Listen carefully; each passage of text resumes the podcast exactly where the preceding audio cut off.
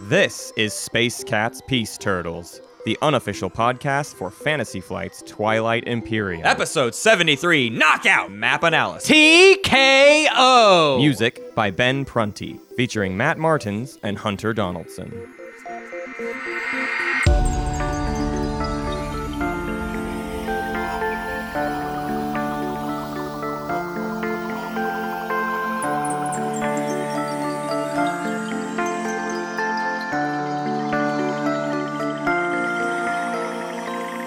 Wild. Well, we have an episode to do today, Matt. We have an episode to do We right got- now. It's time to do it. It's time. Let's get ready Wait, to. okay, let's let's make it just like last week. So you start talking, and then I'm just gonna like randomly have a different conversation on top of you. Does that sound good? so you you you just go ahead. You go. You go. Okay, so uh, and it could be about anything. Just any. It doesn't matter. So I just want to talk a little bit at the top here about how much Yeah, so I direct love hit Star is a Trek. pretty good action card. I Star Trek Next Generation is about my direct favorite. being like Uh, number number sixty. Deep Space Nine is, like, kind of obviously the best one, It's probably gonna be it's all right, really- bit over, bit over. They've they've heard enough of that. Uh, hey everybody, welcome to episode seventy three. Uh, Here, let's just pause. Let's just pause for a second, not say anything, and then start laughing. Oh yeah.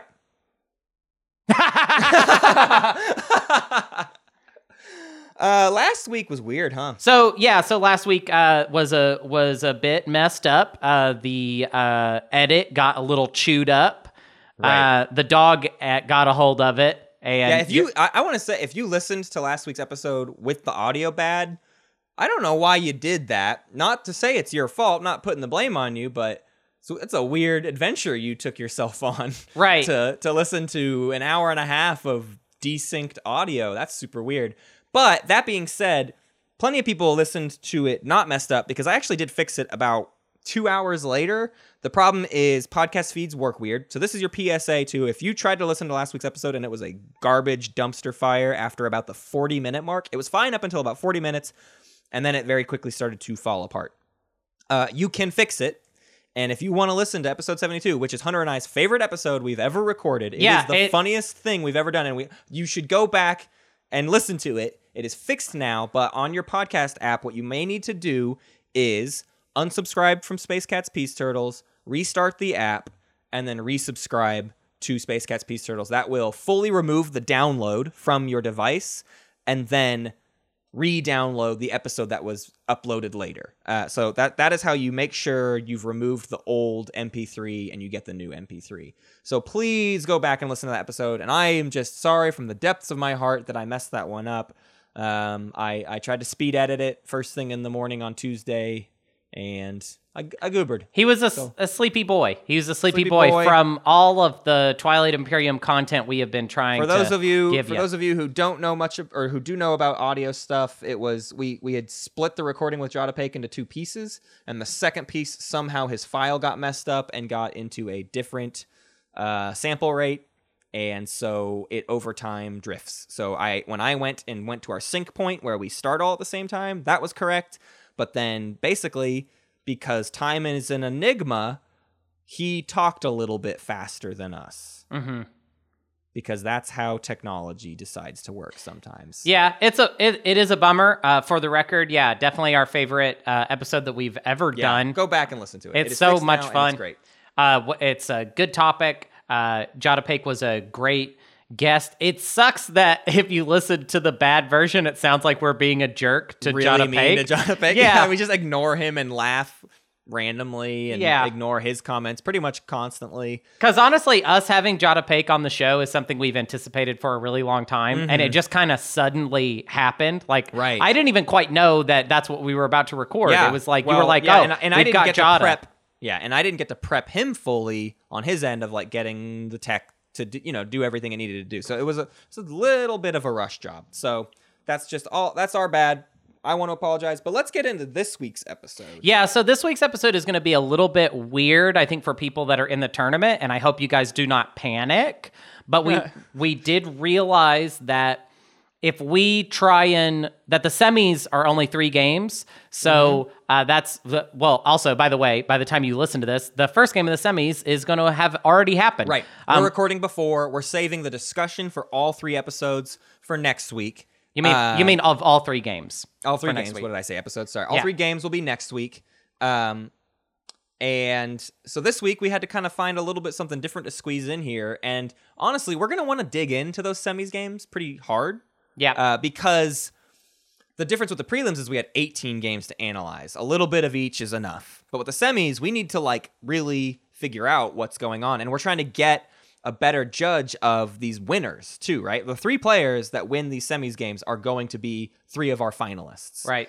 Uh, and if you don't know the structure of the tournament, that today is going to help with that because today we're going to be revealing the knockout map Right. Uh, which the knockout round, for those of you not fully familiar with this, the, the schedule, we're doing these three semi games, three six player games, three winners go to the finals. The remaining 15 players will get reshuffled into basically a double elimination semis that we're calling the knockout round. Um, so then we will do three five player games. So the map we're going to talk about today is a special five player map for the Yep. tournament. Yep. Um, but yeah, we're gonna want to dig in. We're gonna want to really start to learn, like, talk about the three winners because the three winners are are finalists. So we really are gonna want to like trace that map of like how they got to their win, what kind of player they are, and what we might be able to expect from them in the finals. So next week is going to be a big episode for the tournament.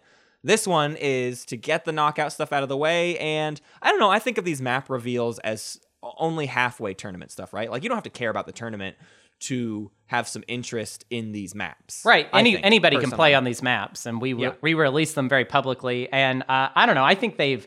I think they're fun. Um, and I think it's crazy that we've been able to come up with uh, this many maps that have such a uniform, Yeah. um, like concept to them.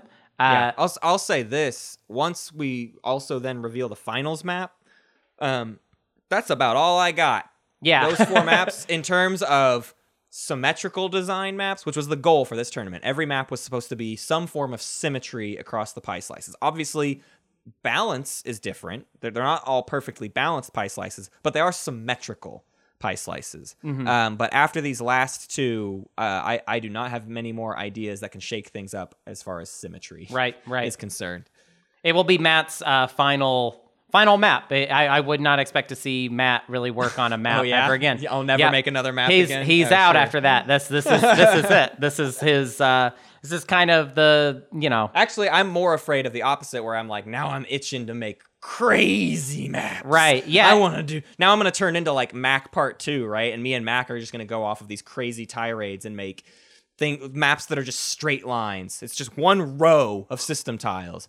Oh Bring yeah, it on. sure. That doesn't make any sense, but okay. um, Matt, what is the title? Do you have a really good title, kind of tagline for this map that kind of gives you an idea of what the general Yeah. concept? Well, So, actually, uh, whoa, whoa, whoa, but actually, before you even introduce that, obviously, our the concept with the just to kind of do a little bit of recap, the concept Yeah. of the prelims map was. Um, to be as balanced as we could possibly work it out because it was going to be played on the most times Yep. um, with no no real equidistant uh, systems. All Right. the all the equidistant uh, hexes were the anomalies. Or a blank space, yeah. Or a like- blank It was space, just, yeah. it was just nothing. It was Right, nothingness right. in the in the anomalies. Everyone had a clear path to Mecatol Rex. Right, right. Which was nice because it's kind of like you know it's a very like a safer map, uh, something that anybody could play on and I think have a pretty good time, a good game. Yeah. Um, not super punishing or or, or No. super but scary. still very combative in the center of the map, right? Like every Mm-hmm. at first, everyone's reaction was like, "No one's ever going to fight," but then it turned out, well, there's constant brawls surrounding Mecatol Rex on that map, right all the time, right um, and then the semis map is kind of the opposite right i mean we're Right. we're taking all the high value stuff and putting it equidistant um, essentially uh, Yeah. and I can't wait to actually see it get played on, but we can kind of make a lot of judgments that like it's and and just hearing from other people talking about games that have been played on it, people testing it, it's like a weird you everyone jumps into ring 2 and starts kind of like circling like sharks and just it's a freaking knife fight Right. between six different people. I mean, it's just a nonstop slugfest. Right. Um, and in that one, all the anomalies are basically placed um, in the, uh, is it right or left from the home system? I don't even remember. I'd have to pull it up, but it, it, regardless, it's in that it's in the outer ring. So all Right. the all the anomalies are kind of non-starters. They're just out of the way. Yeah, so it feels like a like the semis map to me feels like a, a bare knuckle brawl where it's just open for you to fight and get and get into it. Um, and there are lots of points of contention. So, with all that being said, what is the concept for the knockout map? Um, so the biggest thing at play here is in the game there are only five anomalies. Yes. So anytime I've been trying to balance a map with six players, there's always this weird situation of like, so what do we do to the sixth? If I'm putting the asteroid by this player and the gravity rift by this player, someone is going to end up with no anomaly Right. near them or in their area or whatever. So then someone always ends up getting kind of screwed over with the anomaly, secret objective, or whatever. But this is a five player nap, map, and uh, that means everybody gets to have an anomaly. So I decided to just give everybody an anomaly. That every, everybody just gets one right there in front of them, um, right, right in the way. Uh, this map is defined by the symmetry of we've played with anomalies out of the way. We've played with anomalies in equidistance. Now it's time to play with anomalies right in your face, directly in front of your home system on the way to Mecatol Rex Right. and trying to balance a map against that because obviously a asteroid field is weighted differently than a supernova when it is in the way of you and your uh, path to Mecatol or whatever. Um, so this map is is an attempt at that, and Right, right. I'm pretty happy with it. So so this th- thus far though this map sounds really mean. What is the caveat? What what do we Uh, have to say about the other So spaces? you asked, you asked, what is the title of this map? Uh, this map, outside of the fact that all of the things in front of home systems are anomalies, uh, we're calling this Captain Crunch. Oops, all planets. Oh, beans. We dropped the planets all over the map, and it's just, it's just all. Pla- I, they're spilling everywhere. They got all over. They're just completely surrounding everything. It's all planets. Uh, there are only two system tiles that are not anomalies that are not planets, and that's the empty wormholes. Every single other. This is. There's been a lot of uh, debates about the semis map and how whether or not it's legal. Uh, because if you were if you were to build a cooperative or competitive map, everyone gets three blue tiles and two red tiles, right? So every red backed tile is forced in, which means in a six player game, two blue tiles are taken out. And the semis map broke that. My justification was, well, the pre-made maps in the learn to play book break those rules as well.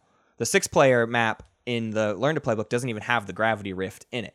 So clearly, Fantasy Flight has already established a world where if you are doing a pre-made map, it does not have to c- follow the conventions of a competitive build, the Right. standard rules as written build. And since we're using, first off, should be said, if you're not looking at the map already, which there will be a, a link to the image of this in the Reddit post, and I'll post it on Discord. It'll be everywhere I can get it. But this map, we are using the Warp Zone uh, hyperlane system. right right. Uh, this is our this is our preferred method for five player maps. We don't like the trade good method. Mm-hmm. This essentially just cuts one pie slice out. Everyone has equal opportunity, like they would in a six player game. I do not take the the the point that like removing planets removes the chance of whatever X things. In this one, all we did was remove empty systems and Vefut and Saudor. Right, Right. That's right. that's all we took out for this map. Everything else is in there. So you're not missing any traits, you're not missing any tech specialties, uh, anything like that. Um, so we we like the hyperlane. It is a little visually confusing for some newer players, but because this is the knockout game, we're not talking about newer players here. We're talking about players that should be able to handle the curveball visually that the warp zone tile yeah gives. yeah. I don't expect this to be a cause for concern for any of these players. Right. And also, I want to say something about um, the notes that you have. I think these are probably the best notes that we've put out for a map. Um, we have marked every space um, that you can get to with it color coded um, from your Yeah. home system based Yep. on how many spaces away it is. Yep. Um, what we've excluded is we, we haven't done anything. If something's more than three spaces away, we did not bother to mark it because that's crazy. That doesn't even make sense. Right. Um, that would just end up us marking every hex for everyone. Yeah, Um, And we also did not, we assumed that you would be able to take the two hexes that were one space away from your home Right. system. So we don't mark that those. for somebody else. Right. So if I'm three away from the system adjacent to your home, I'm not marking that as a three away. That's your that's yours by right. That's your pie slice. The problem with this map, and the reason it was so much harder to, to define, is because so many of the pie slices are not a typical pie slice, right?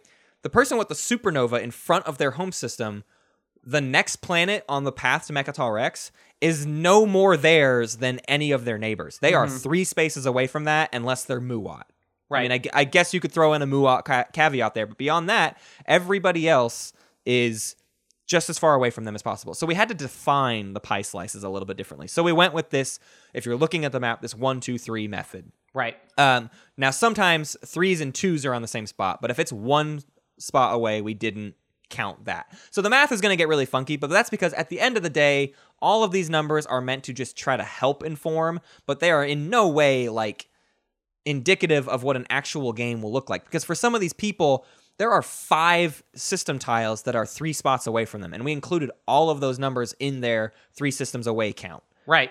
You are not going to get all five of those systems probably ever in a game. Right. So it's not fair to count it, but it helps kind of tell the story of what's going on with each of these different system tiles. Right. And I, Um, I think with this map, uh, I think it would be a good time to kind of get out this idea that if you have the map before, um, looking at the numbers that we put down as a guide, Mm-hmm. I think is less important than you looking at the map and being like, okay, what am I going to try and go after? Yes. On Which this direction map. am I going to go? Right. What direction You- makes the most sense for me to go? Because I can't get all the things anyways. Right. And for most players, these anomalies bisect your options. You can go left or you can go right. Yes. You very rarely or you usually don't want to go straight forward.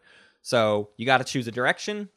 Maybe some factions can go both, but generally speaking, most people are going to pick one direction. And also, one thing I want to I want to spell out before we start breaking down the the individual slices. I think the smartest thing that you did, Matt, here, and this is this is you uh, completely. Uh, probably Root a little. We should give Root some uh, some credit here because he, helped- did give helped some feedback. feedback. Yep. Um, but what I really love is that each home system on either side um, has a two planet system that's pretty good, and then a one planet system that is not so great.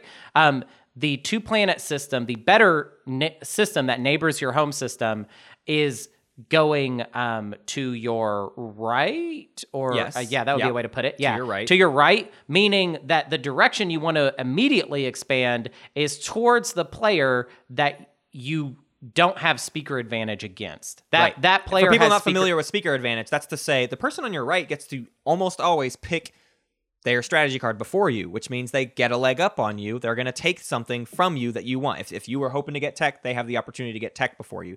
So, yeah, you would be expanding to your better system in the direction of the player who can lord a little bit over you. Yes. Um, and I think that talking about concepts like that as far as balance go are maybe even more important than just crunching the numbers. Mm-hmm. Does that make sense? Like, Yeah. I, I think sometimes we get a little lost in the weeds just evaluating everything based on the raw data of Yeah. what are the numbers that are available to me. Because as long as those are within a certain range, I think basically anything is viable. Right. Um, and this map proves that. I mean, this map crunching the numbers, you can break your brain trying to figure out like what is realistically like an option. Mm-hmm. So it's it's just kind of you have to start taking in different things into consideration because Yeah. the numbers fall apart really fast for a lot of these pu- slices. I mean, Right.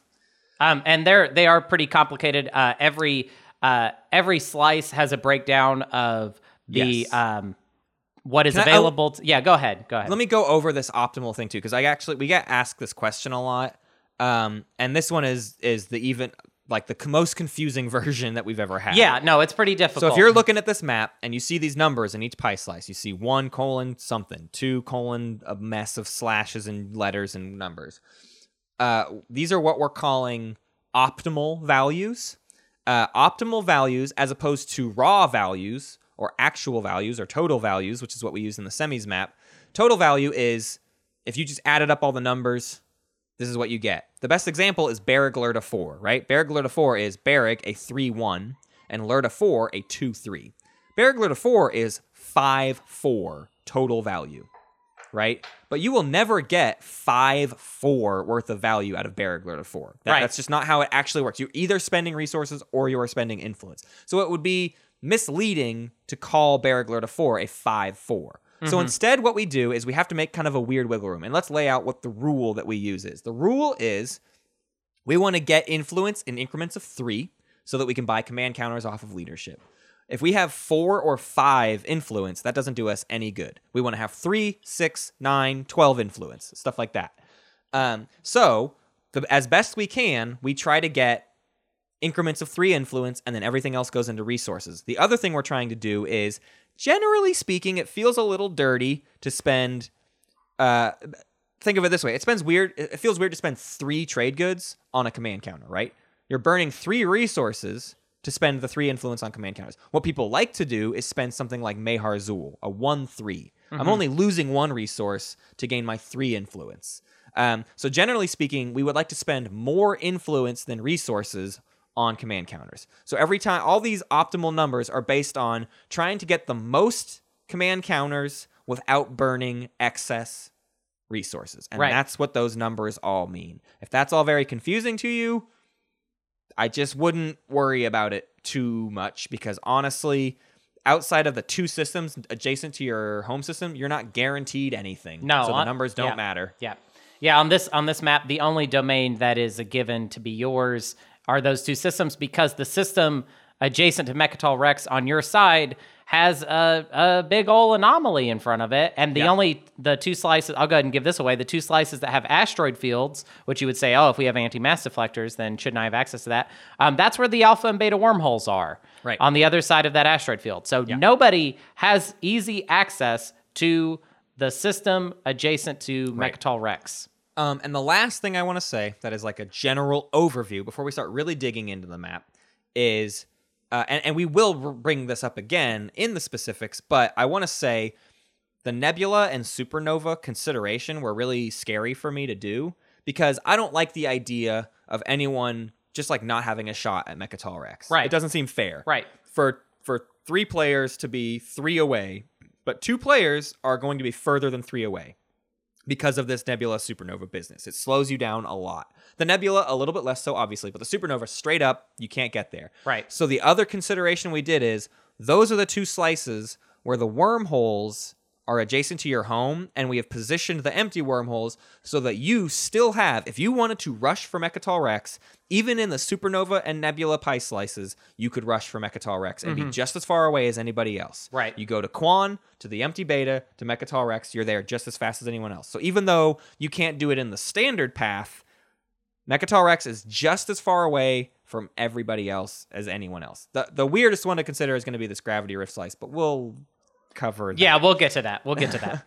Um, Uh, do, where- do we want to start, start? Yeah, let's Yeah. start um, with the the yellow position, Um, Bottom right. Yeah, bottom Yep. right. Um, it is the nebula slice, and we are calling it Evera Forevera. Yeah. Um, which is a reference to uh, probably my favorite TI3 hex Yep. that is not included in TI4. It was an Right. expansion hex. It is a uh, I, what is the planet is called Evera, and it is a planet that is inside of a nebula, and it's so much fun. I don't even think it's really dope. necessarily very good.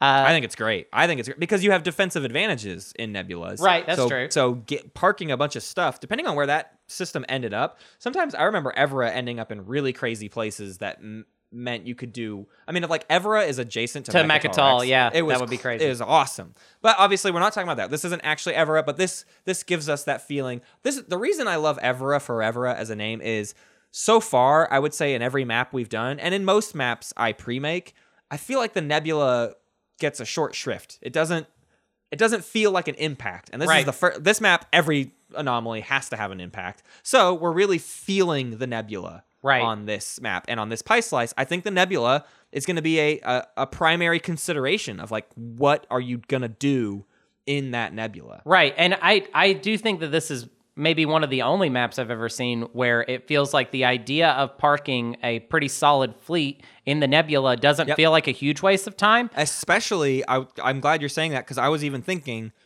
if you park the Xxcha flagship in that nebula, That's insane. That's a, you're in prote- you're protecting a lot of pie slice, and it has a base defense bonus inside that nebula. So if anyone ever wants to come and deal with that flagship, it's double defended from what it normally right. is. Well, let's talk about what are the systems uh, adjacent to your home system. Obviously, Yeah. we have Nebula in the north position. Uh, what's on your right and on your left? So on your right, again, two planets to the right, always one planet to the left, always. To the right is Qucen'n and Rarron. That's a 1 2 and a 0 3. A lot of influence. So on the left, because we want to solve this nebula problem with a wormhole, you get Lodor. Right. 3 1 with the mm-hmm. alpha wormhole. Mm-hmm. So ends up being a raw or a, a an optimal value of what we're calling 4 3, because you can't really spend Qucen'n as the command counter unless you're a faction with you know an easy one influence in your, in your slice or whatever but generally speaking you're going to spend Qucen'n and Lodor as your resources and Rarron as your influence mm-hmm. Um, we're not going to do a crazy in-depth numbers breakdown of every single one but i wanted to throw that out there so that you can kind of learn how to do this math yourself when you're looking at uh, this this uh, image of this map so so that's where those numbers are coming from Cool. And uh, so the second, the the all of the planets that are two away, which Yeah. I'm going to call that they're they're technically equidistant, but on this map they feel more like choke points. Honestly, that's because true. they are because the- they're all sandwiched in between these anomalies. You're right, right. right, and and and without you know with without considering movement, and if everything just has to move one, then uh, which it, it will not work out that way, but for some people it will have to be that way. Um, we have to the right, uh, we have New Albion Star Point that's shared uh, with your purple uh, spot. Purple Yep. neighbor, and then sharing with your red neighbor, your equidistant is Arnor Lor Yep. um, which brings your optimal up to a, a five three with a green skip.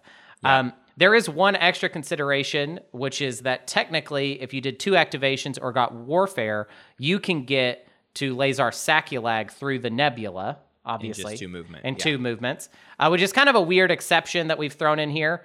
Um, but Lazar Sakulag is your technically your three away, neighboring with Mecatol Rex. So Yes. there you go. There you go. So yeah, and, that, and so that that bumps it up to like an eight three with a green yellow skip.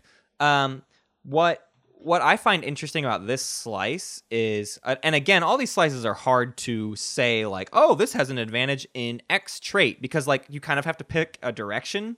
Right. Right, you, you can't expect to have equally strong fleets going in both directions and be able to compete with both neighbors at those choke points. It's you're gonna have everyone's gonna have to pick one direction Right. more or less. Um, but if you, this one has an industrial advantage, we should say. You know, surround everything surrounding your nebula is what we're going to kind of call your pie slice, even though two of those are things you're sharing with other people, really three of them. But you have five industrial planets Right. right. within that realm of territory. Um, so that's pretty good. Uh, I also want to point out the alpha opens you up. If we're talking about systems that are three away, Lazar Sakulag is three away, Thibah's three away, but then going through the alpha, you can jump over across the board to Corneeq, Resculon, Dal Bootha, and Xxehan, which means you also sort of have five or six cultural planets somewhat at your disposal. Right. So this is a great defensive slice that has a lot of ability to get traits of the same type. Yep. Yeah, I would say that we are probably going to see a lot of people jump through the alpha um, to take to surprise take some cultural planets from uh, some of the some of the uh, either green or white player, um, You or know, and maybe we, should, even we red. shouldn't we shouldn't forget to mention that don't let the warp zone trick you. Alpha can jump up to Centauri Gral too. So realistically, you're looking at six industrials and seven culturals within three spaces right of your home. right and and most of this I, I would say the the green red and yellow players kind of have this all in common that they Yeah. will have a ridiculous number of access Yeah. uh, to lots of different types um, nobody nobody has it as a given obviously that's basically impossible because you only Yes. have three planets that are within your specific domain um, everything else will have to be fought over which i think is one of my favorite things about this Yeah. map that the Yeah. control objectives will all be basically accomplishable for every player but difficult like Yes.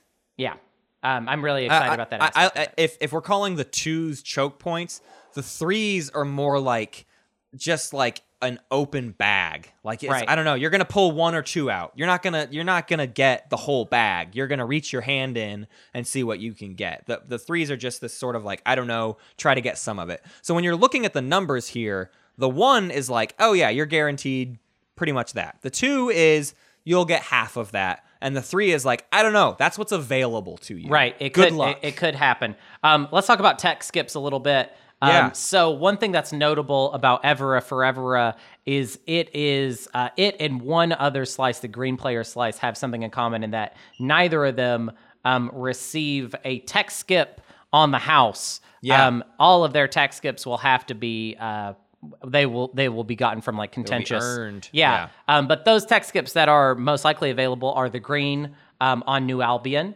Mm-hmm. and the yellow on uh, Lazar, which actually I would say this one of the weaknesses of this slice might be that it has a little less access to tech skips. Right. Um, than now that being said, again, that alpha wormhole opens you up to Gral. Uh, Right. you can always get to Thibah.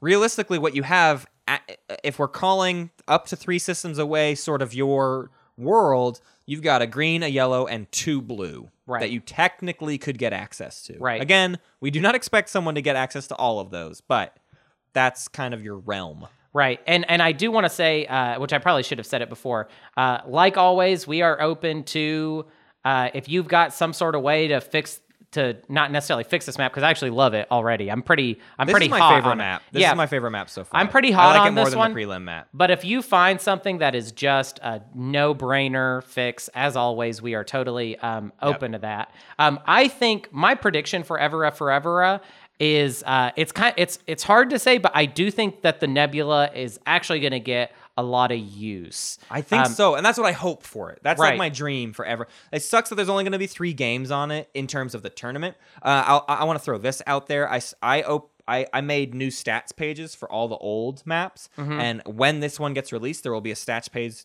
released for this as well. If you ever play on this map, please record your game on it. Uh, Yeah. We track things like all of the opening strategy card picks, everyone's position, uh, round two strategy card picks, and speaker order, and final round strategy card picks and speaker order, as well as who takes the custodian's token and final points. It's a bunch of information, so you kind of have to be taking notes as you go, which I understand is a, lo- a lot to ask for just like a casual game, but it's it has been really useful to gain that much information about specific maps because it helps us inform different things about the game. We've learned a lot about how good trade potentially can be. We've learned a lot about how sometimes Mm-hmm. construction round 2 is really like we we get all this new information that is really really useful. So I'm I have those things posted. They will be a part of the Reddit post. You can always find them on reddit.com slash r slash wiki slash maps.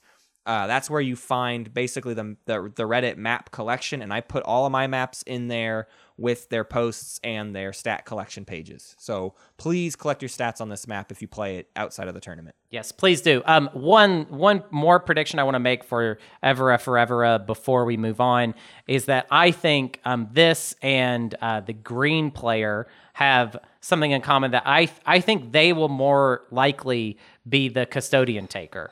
Um, I I feel the reason I'm saying this is that I feel like because of the wormhole access that depending on um, whether the white and purple are a blue tech faction uh, Yeah. if they are then they might beat you to the to the custodians but i think green and yellow are kind of the second place people as far as custodian access Yeah. um, because i don't feel like they're going to get in each other's way to do it um, Yeah. and that if you're if you expand a low door round one uh, and then are a blue tech faction or you get gra- gravity drive i think we're going to see a lot of people that activate mecatol rex first turn round two Yeah. um, from these positions green and yellow so um, I, I think there's some validity in that too because what we're starting to see, and again, we haven't seen it in the tournament games yet because you and I currently have not seen the games, but what we're starting to see is in games where equidistant territory is really important.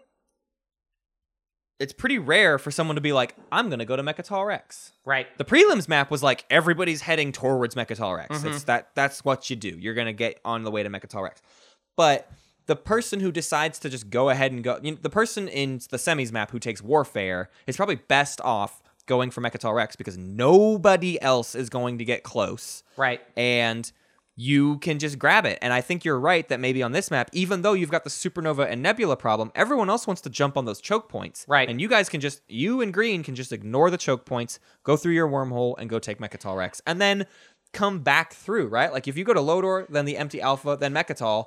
After Mecatol, you can jump back over to Lazar Sakulag and be kind of back in your, Right your on, slice yeah. again if you want. That's a total. That's I think I think we will see a lot of that because I don't see um, the white or purple player wasting a command token just to block your Right. wormhole. Um, So yeah, I think a lot of uh, for a lot of the other positions, the players are going to mess each other up um, as far as their ability to take uh, Mecatol Rex early. I just think green and yellow have the cleanest shot because you basically just have to straight up block them and Yeah. you get nothing for blocking them. You're not taking any planets there. It's literally the alpha and beta are the only two non-anomaly hexes where you get nothing for being there.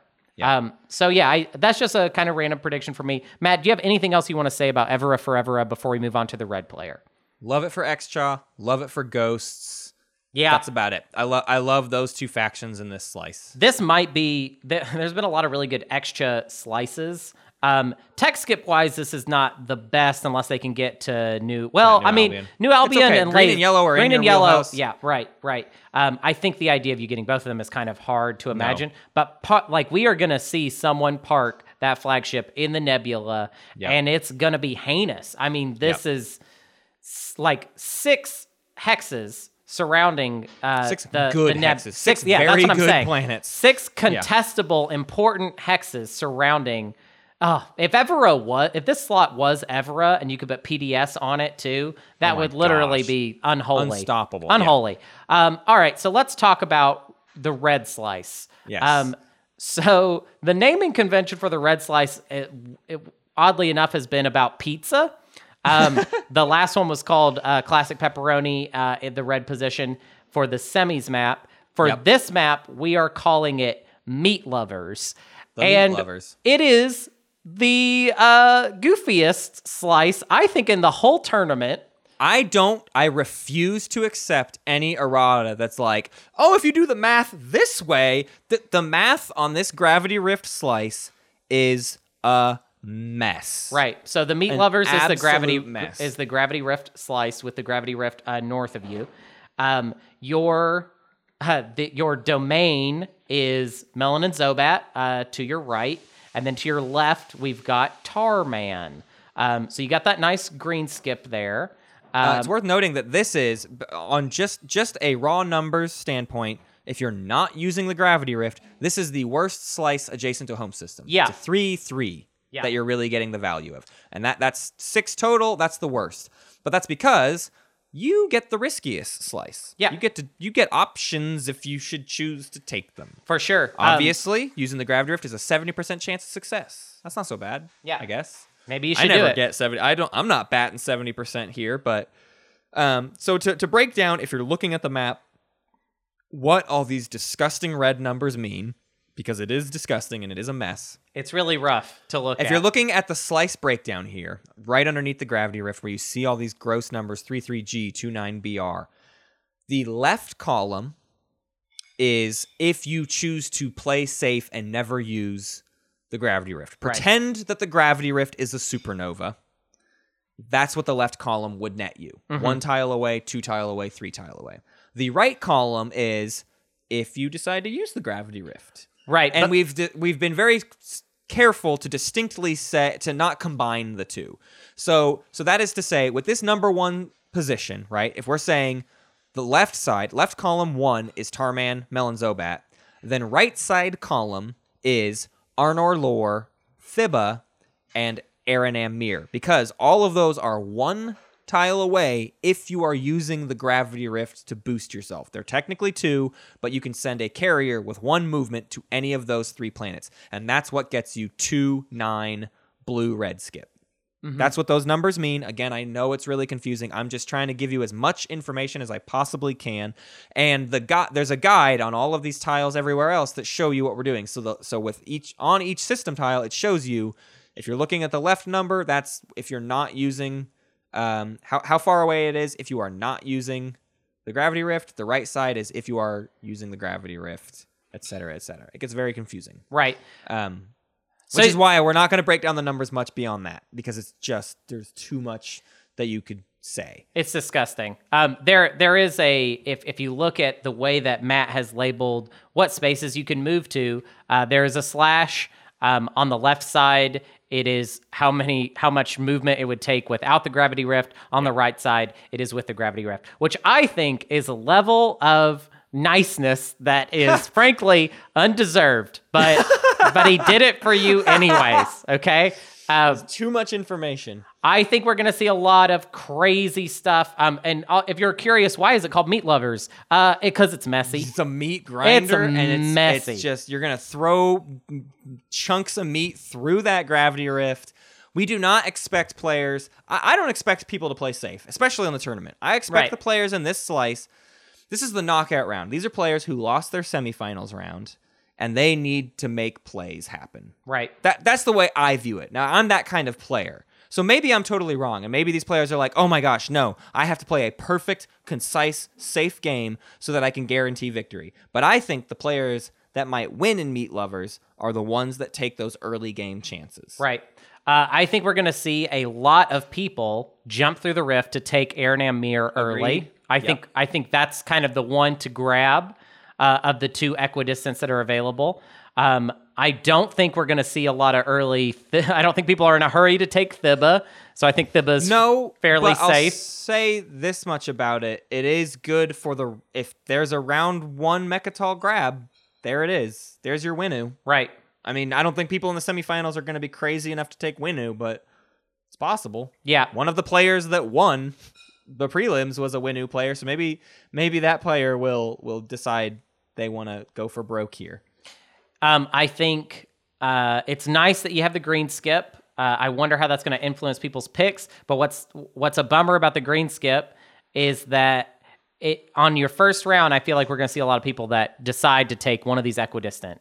Yeah, and they won't even go for Tarman. and they're not going to go for Tarman early. Um, and you know, round two is I think typically when you need the green skip. Uh, Yep. If you're if you start with neural to skip Dacxive, Right. Um, to hypermetabolism because hypermetabolism is a hunter's law type tech where the earlier you get it, the better it is for you. Um, which we haven't said hunter's law in a long time. Um, planet trait wise, you're a little bit limited in that I feel like industrial is your best bet. Um, Yeah, and it's not great. It's and it's five, not great. really? No, yeah, it's you've got Tarman. Um, Six that's a of- I don't know. It gets so weird because we're trying to count these things three tiles away, which on no other map have we ever done. We've never said let's count them up three tiles away. Like that's Right. so far to count. But because of these anomalies, it forces us to think about things that because we know players have to play differently. They cannot play in a safe pie slice. They just have to go. They got to get out and do stuff. Right. Honestly, I think what it's going to come down to is you're going to have to come up with you're making up your pie slice. You're deciding, Yep. all right, which of these equidistance am, am I going Is to it the fight right side or is it the left Yeah, side? Yeah. Yeah. Um, I yeah, I, I am saying that I do think that if if if the meat lovers is going to go for a round one gravity rift risk, Arinam Meer I feel like is the primary target. Always. Yeah, Um, for sure. It is nice that if you go for Arnor or Lor, you're going to have two industrial, meaning that with Tarman, you've got three, and then all you need is Thibah. So you could go for a round two, uh, con- that could- claiming that control objective round two, maybe we might see that. Maybe pretty possible. Yeah. Um, tech skip wise, uh, it's not it's it's not the best. Uh, It's not the best. It's really again, it's really hard to define because it depends on what kind of chances you decide to take. right. Safely, you've got green, red, and then blue, yellow in those three aways. Right. Right. So it's still four tech skips. If you decide to go really far out, you can get another green, uh, and then that's about it. Mm-hmm. Right. You, over at New Albion Star Point. Right, right. Um, but yeah, overall, I think this is going to be one of the one of the most wild slices we've seen in the tournament in general. Um, I think we will definitely at least want to see a. Uh, I'm going for custodians through the rift. I Yeah. think that we will definitely see that. Um, yeah. I'm I think that's excited. why you would play there. In terms of like picking order, I don't I just don't know if this slice will get picked right away or not. I think people will not be willing to sign themselves up for that risk, but they'll pick a faction first, and then there will be like two or three slices left, and they'll be like, you know what? This faction could do meat lovers. Right. I could I could go I could have a meat lovers game today. And and I think that's where you're gonna see this one come into play. You is- know- is faction first pick, but then they're like, all right, okay, I'll try it. Right. Let's go. Let's Right. go. Um, with with the thing I always say about meat lovers is it just depends on how hungry you are. You know. Uh, are we ready to talk about Oh no. the green player's position? That was an amazing. All right. Uh I'm ready to talk about it. Yeah. There is some splaining to So, well, first of all, before we tell you the name, uh, this is the supernova um, this position is the supernova position. with the supernova in between you and Mecatol Rex, um, and it's called. Uh, this is probably uh, the most. is this the stupidest name of the tournament? Is it's not stupid. Uh, it's actually great, but it it really has to be explained. Um, it's called Dave's Dutch Oven, and Matt. It could have just been called Dutch Oven. Right, but it should be called Dave's Dutch Oven, and why? I I, I don't have to explain this. You do. So it it could have been called Dutch Oven just because the supernova, right? And everything like you're kind of in this not only are you surrounding the campfire, but Right. more importantly, you have to choose a direction. Everybody else has the option of maybe going through their anomaly. You, unless you're Muaat, which in that case then you are yourself a physical Dutch oven. Right. Um, but beyond that, you, you have to choose a fight with somebody in in the Dutch oven position. Right. Now, Dave is my dad, Uh-huh. David Martins, Uh huh. and David Martins is known for cooking with Dutch ovens. Yeah. So when I suggested the name Dutch oven, There we Hunter go. said Hunter said it should be Dave's Dutch oven Right. because that's what he knows about my dad. So that's the whole bit. It's a it's a familial little jape that Hunter threw my way because I wanted to call it Dutch oven. Right. And so Uh, there and you here go. We are. There you go. That's that's DDO, Dave- Dave's Dutch oven. Dave's Dutch Oven. So now you all know a little something about Matt and his family, um, which was my goal. Uh, so let's talk a little bit about your your uh, neighboring uh, systems. We've Yeah. got on your right, we've got Tequ'ran Torkan. Um, and on your left, we've got Quann with the good side of the beehole. I Uh, think this is a really efficient slice. It's not the most efficient, but I, you know, Tequ'ran a 2-0, Quann a 2-1, and then Torkan a 0-3. Like you're you don't feel like you're really wasting anything No, in it's- these in these opening slices. Now you don't have any tech skips though. This Yes. shares that in common with the Nebula slice with Evera Forever. Forever, yeah. Uh where you just you don't have tech skips adjacent to you. Right. Um, but the and the reason I kind of want to justify that is with those wormholes because again, this is uh, Dave's Dutch Oven has the beta wormhole. Those wormholes open up your access to more. So while you don't have as much immediately adjacent to you, green and yellow, Evera Forevera, and Dave's Dutch Oven have the most options on the far end. right. So factions that are able to jump out there faster, ghosts obviously are great in either of these slices specifically because of Quann and Lodor. But anything that starts with Animass and can get the gravity drive fast is going to do great in these slices because you can utilize those wormholes to get to places further away that aren't necessarily in your slice, but you you can gain more in the long run Right. than you have in the short term. Yeah, I, I expect this map to have a, a very multicolored, like everybody's just kind of mixed up everywhere kind of deal because I think there's going to be a lot of uh, people actually going for control objectives in scary Yeah. places, uh, mostly because of Evera Forever and Dave's Dutch Oven. I will say, I do, my current gut feeling is that while number wise, Dave's Dutch Oven is not the worst slice. Um, Yeah. It, I think, this difficulty of having to pick. All right, well, what equidistant am I going for? Right. And then my third option is to go mix it up across the, the map. beta, It's either going to cause a lot of Dave's Dutch Oven people to go Mecatol or broke, or um, pick the wrong equidistant and have to Yeah. fight the wrong person. Yeah, because like we said, RNM Mirror is a good direction to go, but Meat Lovers is probably going for RNM. And Right. there's a good chance they're going to beat you there. And so if- are you going to take that race? Are you going to go for that? Right. I don't know.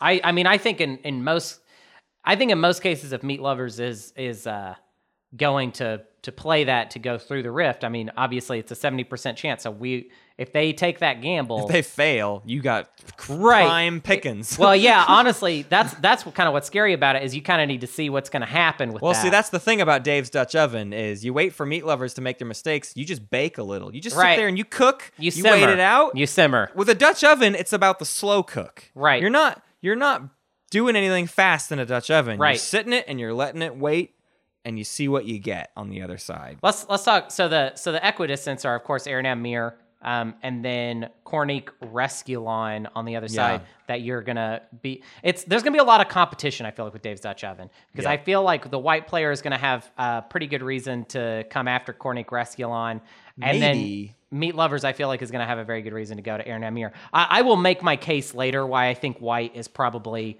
going for Corneeq Resculon. Okay. Because I Um, don't think that way, but I- I, am interested to hear your point. We'll get to that. I do. Um, but uh, I just think in Dave's Dutch Oven, you're going to have a lot of competition, and this Quann uh, B hole access is, I think, going to be very uh, important.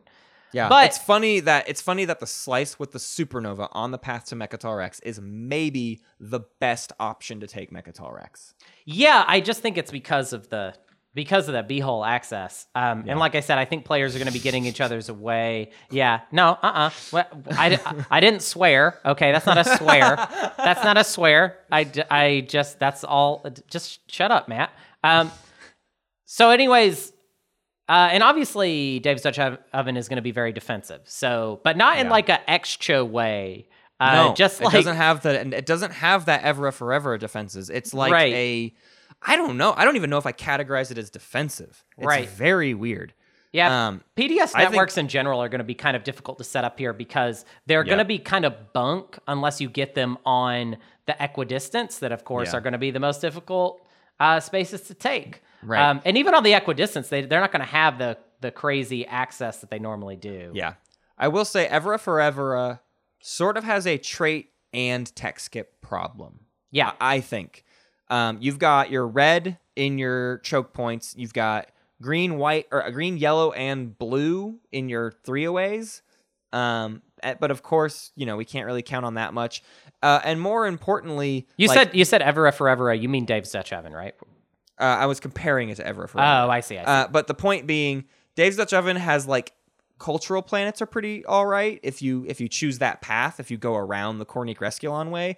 But everything else is actually fairly tricky because even if you go through Quann, you're opening up access to like Lazar, New Albion, and Gral for some industrials. But I'm not sure where your fourth industrial is coming from. It's just I I think Dave's has less options than Evera Forevera does in that respect, and kind of the same thing with the tech tech, tech skips. You, you Right. you run into a couple issues. So those objectives I do think are a little bit harder. So I don't know. May, maybe this is the worst slice. Maybe. I, I think that it. I think it, that it is just barely. Uh, I think that's inherent in the fact that there's a supernova. what a Supernova is the supernova is worst. do. It's the worst anomaly to be in the way. Um, but I do think that if you can leverage that advantage of like nobody's getting through there, Yeah. um, it it could be it, it could be uh, you could have a decent game with it.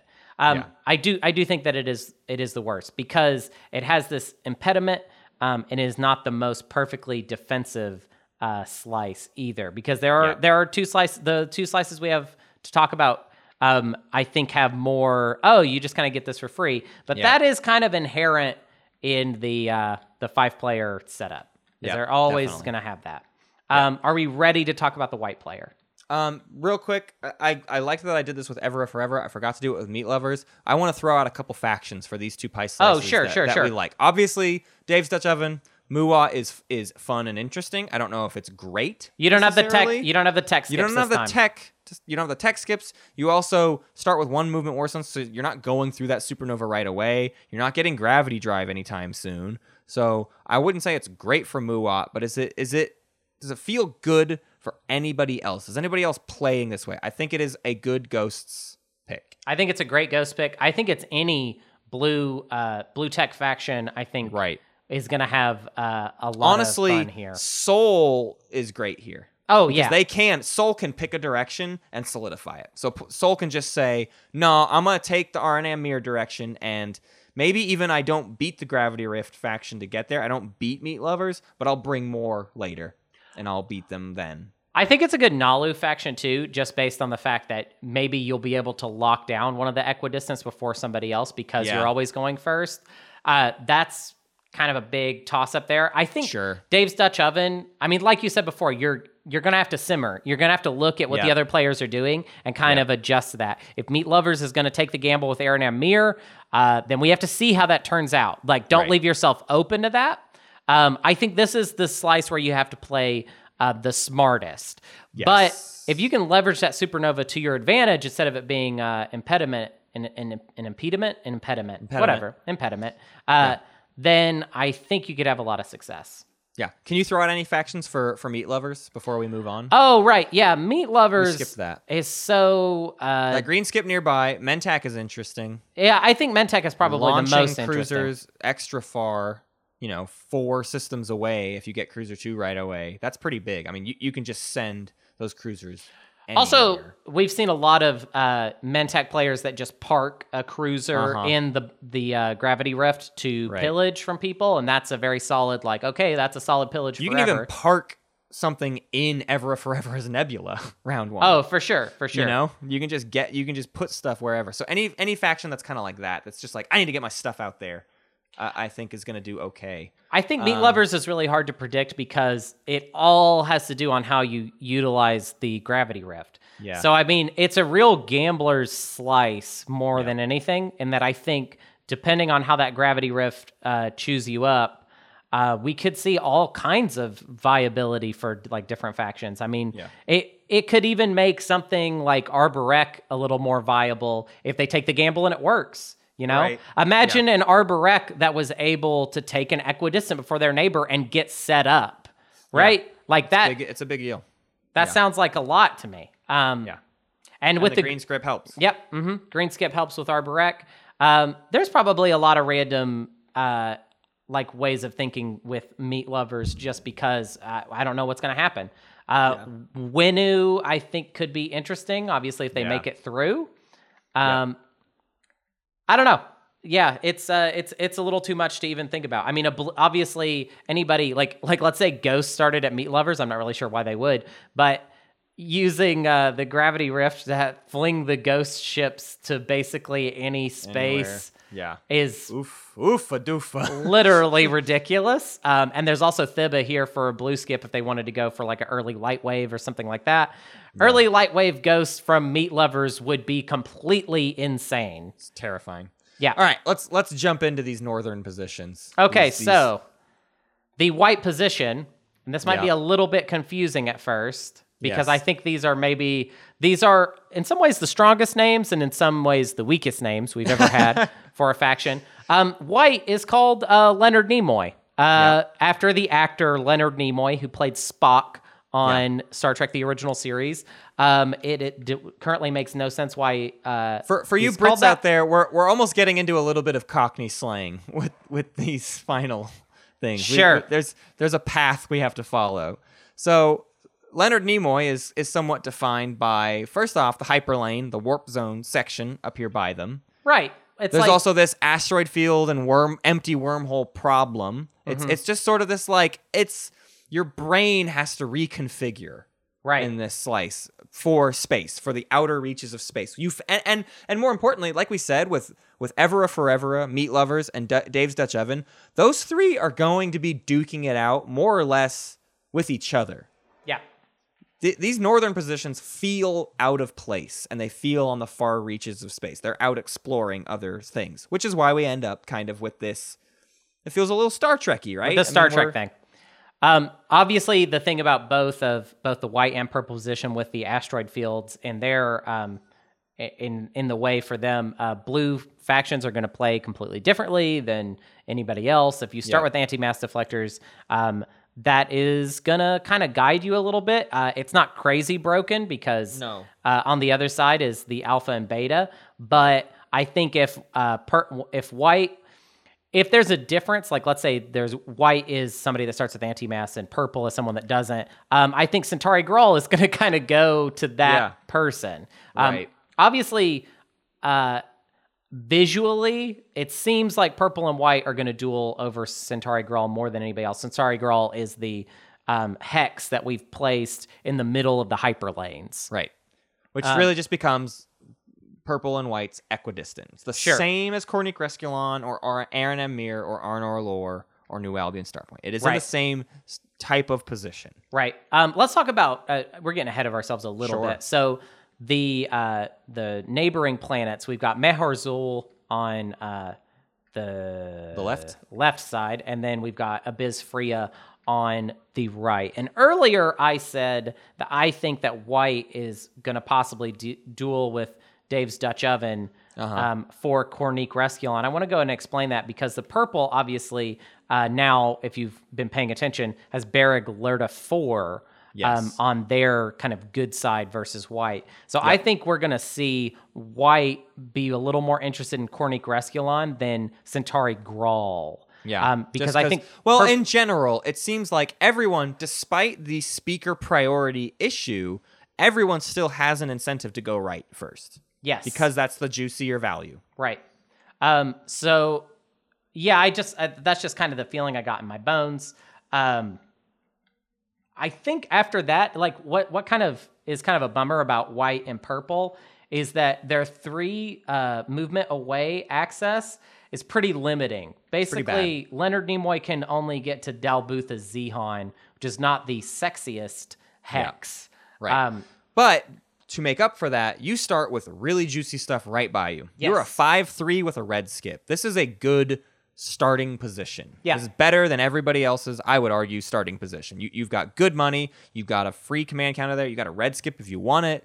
Um, Centauri Gral is a great system. Corneeq Resculon isn't that bad. Like, y- you can make stuff work here. You just don't have as many distant options as everybody else. But like like we've kind of kept reiterating, nobody's guaranteed those distant options anyways. For so sure. For sure. I, I think that that ends up being okay and and that you know that you can always go through that alpha and try to try to combat uh, Evera forever at Lodor and, and mess around over there. But I think more than anything, you're going to see Leonard Nimoy stay in his corner. Right. This this is your tur- more turtley faction, and they're gonna get away with you know everything they can in their area. Right. Uh, that being said, traits are are a little tricky for them, right? I mean, there's three hazardous right, three hazardous planets right there. but the fourth is get- difficult. The fourth is not just. I mean, you got to take Bereg Lirta four from your neighbor. That's Right. that's basically your only option. Right. Is, is to is to continue continue left into your neighbor's pie slice. I, I there's not any other great option for you. What is interesting in the white versus purple um, kind of setup, and they're they're very very similar slices to each other. They're basically mirrored. Um, however, you do have a little bit of a trade advantage on purple. Uh, purple does only has access to um, well, the, purple has easy access to two hazardous, and they're two away from a third hazardous, uh, meaning that they're going to have to duel for their third hazardous. Meaning they're probably not going to go that route if they're trying to get their fourth hazardous from you. Whereas it's very likely that you're going to have your three hazardous and possibly try and steal one from uh, purple. But it'll be a The, the other option too is another reason to go Corneeq Resculon route is Corneeq Resculon and Dal Bootha Xxehan are right next to each other. Yeah. You can get your four cultural there if you want. So if you just chose and committed to that direction, you could you could find your four traits there. I do think that Corneeq Resculon and Dal Bootha Xxehan are going to be kind of bloodbath areas Yeah. um, of people uh, not necessarily invading uh, both systems for all four. That's kind of heinous, but for choosing one of those systems to be like, all right, I'm getting those two culturals right now um, from somebody else. Uh, Faction wise, I think Leonard Nimoy basically has Barony Letnev written all over it. Oh boy, howdy does it. Right. This is such a good Barony Elet. This might be the best Barony Letnev slice we've had in the tournament. Um, you got the red skip nearby so that you can skip uh, everyone's favorite Magen Defense Grid. You can just Yep. skip that.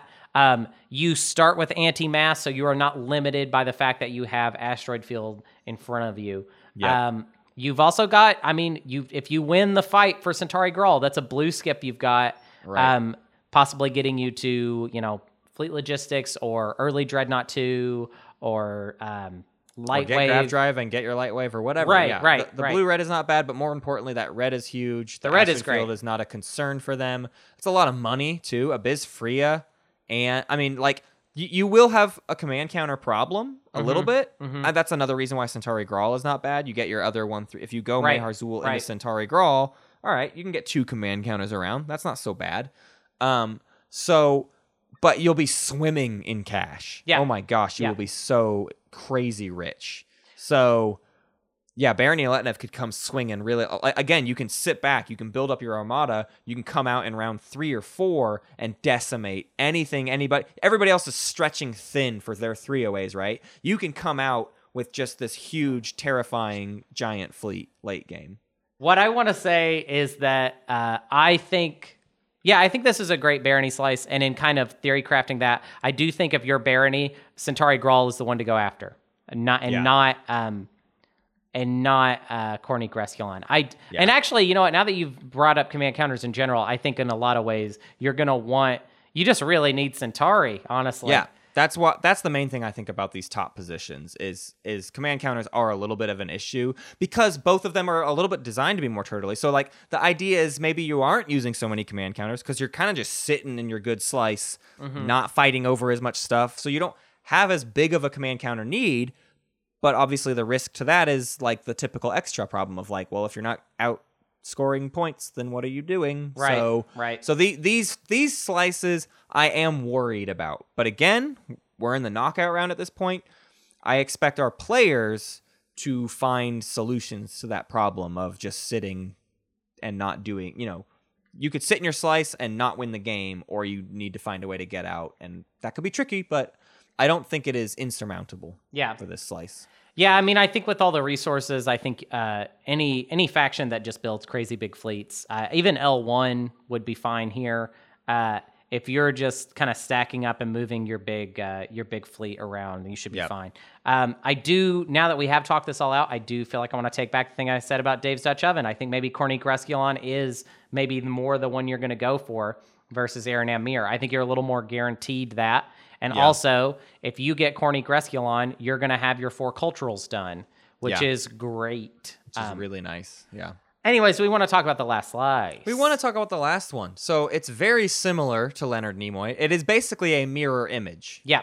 of so, Leonard Nimoy so in we, many ways. We decided to be super Trekky about it and named the purple slice Brent Spiner. Uh, you- who that who who who who is I don't. Brent I'm Spiner is the actor on Star Trek: The Next Generation that portrayed the character Data. Um, Data was, if you if you don't remember, the robot character from The Next Generation, and kind of fulfilled a very similar role to Doctor Spock on. Please don't series. please don't give us errata about how le- how Spock and Data actually aren't that similar and actually They are the- hugely similar. Sure, They're but I, I'm just sure some other. I'm sure we're gonna get someone who's like, uh, actually, l- let's discuss the inner, like, Yeah, sure. psychology of whatever. We're- Yeah. we're- this is not a Star Trek show, and I'm not even barely. Uh, I don't think I've ever seen a single episode of Star Trek. Let's, move, on. Oh, let's move on. I don't need. to- I've got some all- errata right Every- now for you. You've never watched Star Trek? Let's talk about Brent Spiner. Oh my god. Well, Brent Spiner, 70 year old brilliant actor. Brent Spiner, what, probably my favorite Star Trek actor and character. I'll fight you. Uh, Leonard Nimoy, Same issue. rest Same in peace. issue here. But yeah, Uh, asteroid field north. sure. Empty beta further north. On your route to Mecatol Rex is not fun. It's not pretty. no. Uh, but adjacent to you, best system in the game, Bereg Lirta four. Uh huh. Ar- arguably best system in the game. Sure. To your left, you got Wellon, yellow skip. This one we're calling a 4 3. Four resources for Bereg and then Wellon. Three influence from Lirta four. Bereg Lirta four is always an awkward one to, to like try to equate. I could also call this a 3 5 right? Three for Bereg, spend two three Lirta four as one command counter, use the one two, and if you can get if you can scrounge up one more dollar, Sure. one more influence, you can you can get you can get a six. Uh, but obviously, the reason we're, we're we're using this math to say no, if we can't make three, six, or nine, we don't continue going up. So we we lock ourselves off at three. Um, to to put the cart before the horse, this is my favorite Hacan slice ever. Yeah, I it's a think great this is Hacan radical. slice. Hacan's got a zero one, so this can have a three six for you, sitting pretty. You got a yellow skip to your left. I am I have recently converted to desperately in love with yellow skip Hacan. Transit diodes is almost required Yeah. for Hacan. Right, right. Uh, to solve their three planet home system problem. I'm not going to get into too many details, but I think this is a dope pie slice for the Emirates of Hacan. I we agree. Haven't seen that much Hacan because players don't like to put them into the draft purely because of how much time they take, not necessarily because of the quality of the faction. Everyone's just like, "Oh, I don't want to play a Hacan game." I wonder if if the semis go fast, they're faster games because we're all better and more on top of it, and all the players are are faster. I think we could see that timeline issue become less of a problem, and I think we will start to see more Hacan because of it. Yeah, uh, that's an interesting theory. I also think we might see the semis games take longer because It- people uh, are agonizing more over choices. So who knows? Who knows? Uh, I mean, see. actually, technically, we know currently, as of now, As of in- now, we know how one in the current past, um, or in the current present, whatever. I'm sorry. This Future. has been this has been a messy one. Uh, what like if if it's a Hacan slice though, I feel like you can kind of give up on Centauri Gral, which I think is interesting.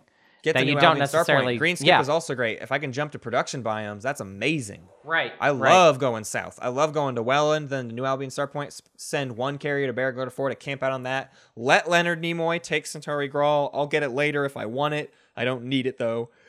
The asteroid field is not a problem. I start with Antimass. I, I think everything's going to sit pretty here in Brent Spiner.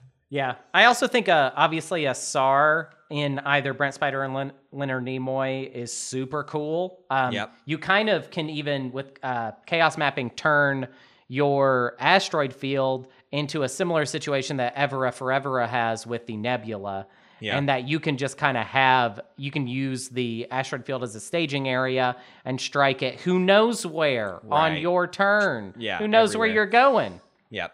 Um, I the the the traits aren't as big of an issue, I would say, for Brent Spiner. Uh, you can go to Bereg Lirta four, and then just to your south, you've got Starpoint and um, uh, Sakulag for some hazardous, or you can do Wellon, Kaysen, New Albion, and Lazar for your industrial. Again, that's still a decent amount of planets to take, but if you're committing to south, I, it's possible, right? So you've Right. got two options that are okay for your traits. You've even got Gral for a fifth industrial up above.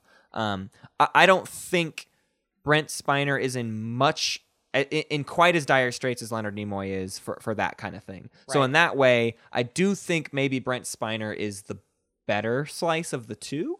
Right, right. I, I think so, but I think it's just barely, and Yeah. also because of Mehar Xull, it kind of it's kind of a toss up as far as like faction matchups, basically. Yeah.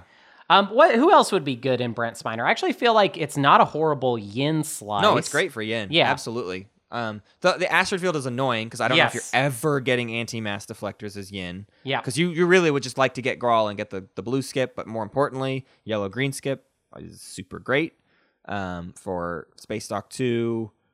Um, and I, I mean, Yin is either a green yellow or a green blue race, depending on how you want to Yeah. slice it. Yeah. Um, so yeah, I, I think it is it is great for Yin, and especially considering if you do decide to whichever direction you pick, um, you're gonna defend it. You're Yin, right? If especially if you get that well in, if you if you get your transit diodes round two, whichever direction you picked is more or less yours. Yeah.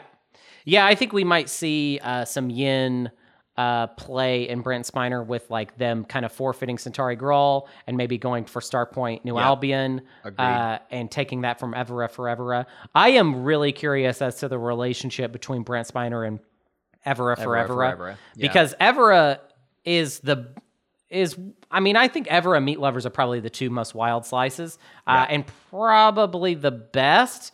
But there's a lot of there's a They lot of the best unknowns because of the options. yes right? So Brent Spiner could throw all kinds of of kinks into the in you know they, they could really throw off Ever Forever's plans, Right. Which would mean, but Ever Forever has the advantage of well, I can redirect, I can go somewhere else. It's not actually a huge deal because I have lots and lots of options, Right. That's what makes those slices good. the The sheer dollar amount isn't necessarily that much better mm-hmm. in in those in Ever Forever and Meat Lovers, Right. But I don't I can't decide if that's going to be what decides these games, right? Is it going to be the amount of options you have or is just the the slice that has the clearest perfect path, is that the best one, right? Is Brent Spiner great because Wellon to New Albion Starpoint to Lazar Sakulag to Mecatol Rex is a pretty dope path. Is you know is is that going to be the defining feature of these of these of this map of like whoever found the best the best route of all A tier perfect systems that's that's the best one. I I, I don't know. All right, I've got some predictions then. I've got things I want to say. I think Evera Forevera and Meat Lovers have the greatest uh, potential as far as slices go. Meaning that I think you slap down basically any old faction. Yeah. they're, they've got it. They've got a good shot, be um, and they can utilize those possible advantages. Dave's Dutch Oven, no idea what's going to Yeah. happen with that one. Um, it's it's going to be a weird one. Uh, I think I think all of these slices are viable, um, but that Dave's Dutch Oven is just kind of an awkward uh, awkward slice. I think Leonard Nimoy and Brent Spiner, with the right factions, will will dominate. Will have Yes. really really solid games, but the draft has to go the right way for you. And this is another uh, the the thing that this map has in common with the semis map is I feel like people are going to have a little bit of prejudice against blue factions, factions that start so. with anti-mass. Not as much as in the semis. Semis people are really talking up how much starting with a blue tech is such a huge advantage on that Yeah. map. Um, but I mean, if you're starting in Leonard Nimoy and Brent Spiner, it's it's you got to think that maybe you know being able to like go from your home system to away to Corneeq Resculon through the asteroid field. Yep. Uh, is you're always going to have that as an option, whereas everybody else has to go to the one spot and then to the two, if that makes Yeah. sense. Right, it does. Dave's Dutch Oven has to go to Quann and then decide if they want to go to Corneeq Resculon. Right. Whereas Leonard Nimoy is always going to be able to hop through the asteroid field and possibly Yeah. surprise take Corneeq Resculon. Yeah. If they have Um, anti-mass. I- I I think from from the tournament perspective, I'm excited for the draft on this map, maybe more than anywhere else, because I think I think the draft is going to play out fairly similarly in every game. I, I think you're going to see meat lovers and Evera Forever get grabbed first. Maybe not even meat lovers is questionable. It's hard to say exactly what's going to happen there, but I think Evera Forever is going to be a first pick slice almost every time. I think it is really good, which means it's generally going to have the lower factions Right. um, versus the people who grab a faction right away. Oh, Sol got in this game. I'm grabbing that. They're going to end up in Leonard Nimoy or Brent Spiner, Right. which I think kind of works out. I think this map will have the best self balancing because I don't think any of these slices are so far out of whack with each other. I don't think they're so far out of balance, but there is a little bit of a power dynamic. And I think that matches the amount of power dynamic between the factions. Right. So I think the best factions will end up in Leonard Nimoy and Brent Spiner, and the worst factions will end up in Ever Forever, a little bit of Meat Lovers. Dave's Dutch Oven will be that sort of middle ground. Mm-hmm. Yeah, Um, I, I and- agree. And, I think that's going to lead to some really just great games um, because I think it's going to come out really balanced. I, I, I currently don't see uh, these games being especially swingy. I, I, I think it's going to be a knockdown, drag out fight all the way down to the 10th point. Yeah, I agree. I agree. Um, and also one one thing that I just realized is uh, the uh, the learn the secrets of the cosmos. Yeah. That one, that secret objective is uh, very accomplishable on this. Yeah. Yeah. Everyone can do it easily Right. without even thinking about it. Right. So don't get too cocky. Uh, getting that point, I will say that is an automatic point on this. Uh, Yeah. Just something I, I and honestly, that one's kind of always an easy point. Um, Yeah, if you're doing, especially if, when when I'm doing these symmetrical builds, that has generally been the case, and it's even better on a five player map because now there's not one person getting left out of that. Yep. Everybody gets a shot at it. Um, I'm just really excited to see people play on this map. Uh, and I, I don't know. Uh, everybody let us know, as always, uh, what you think. Uh, you know, complain if that's what you do. If you're a complainer, go ahead and throw those complaints out there. Let's hear it. Uh, Sure. If you got a fix uh, for something that you found that I really, I see, honestly, and this isn't me having an ego about it. I can't imagine what a fix here would be. I can't imagine either. But I'm- Everything, everything I've ever looked at with this is just a reshuffle. right? It's just like it's just deciding to change something up. I can't see anything that is an obvious flaw that would deserve a fix. But people always point out stuff about these maps that is something I never even just thought of. I just like, Yeah. oh, I just didn't even consider that that was something people would think about. So I don't know. We we will definitely see what gets said, and I, I'm I'm excited. I I love doing these map discussions. If anything, once the tournament is over, like I might occasionally just make a map so that we can talk about it on the show because I think it's fun and I like I like our platform of the having this show as a good opportunity to get tests like this, Right. Try out maps, get get multiple games on one map just to see how that kind of shakes out. I, I I I have a lot of interest in that, and I that's a project I will probably continue in the future. All right. Well, uh, I just want to say I like this show. Well, I you know what I like you know Hunter I, I think you're a good friend, and I I like you. Hey, you know what? I think I like you, and I think I like uh, that. That wasn't to you, Matt. That was to the listener. Yeah, I get it. Yeah. I- Um, I, like errata, and I haven't seen him in a while. let's do it.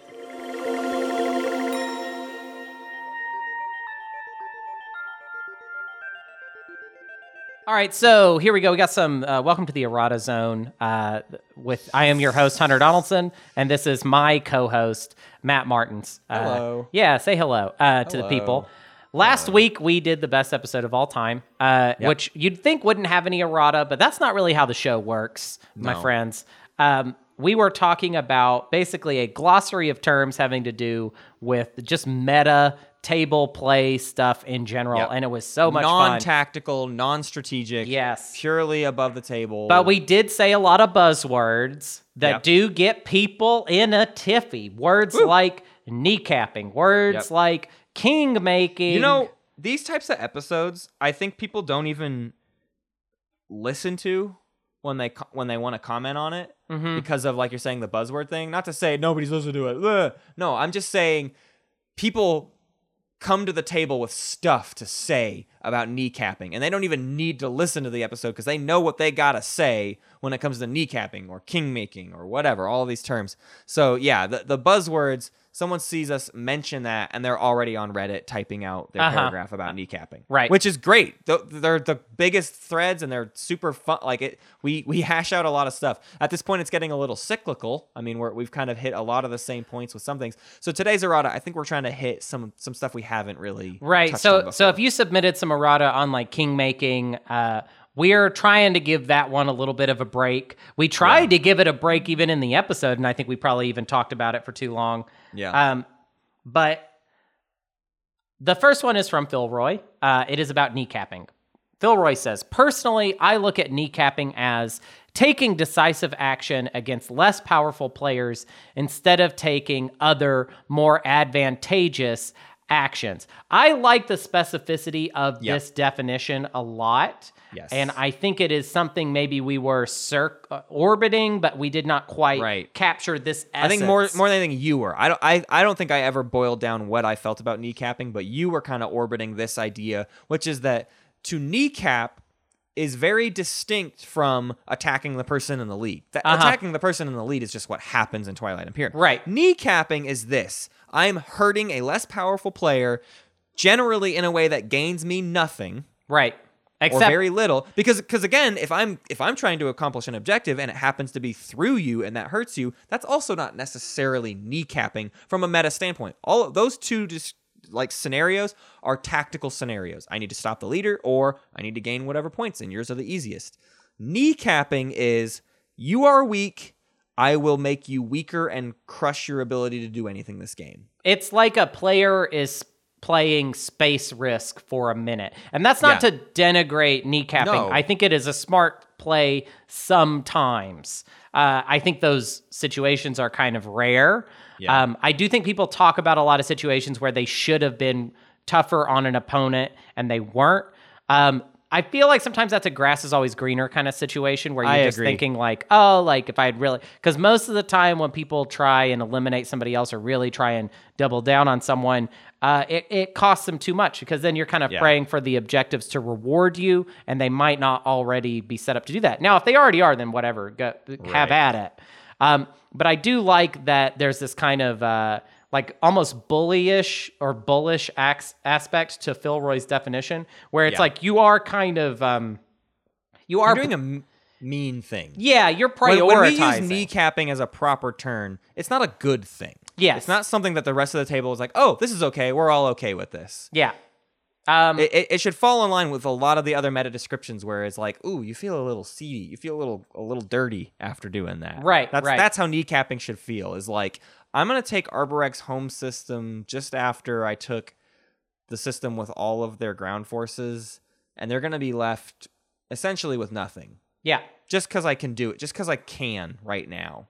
That's the only reason I'm doing it. That's kneecapping. Yeah, I agree. Uh, yeah, or just like any anytime someone, uh, I think the most common kneecapping situation is when you make like a round two attack on somebody that is Yeah. like, oh, you kind of messed up here.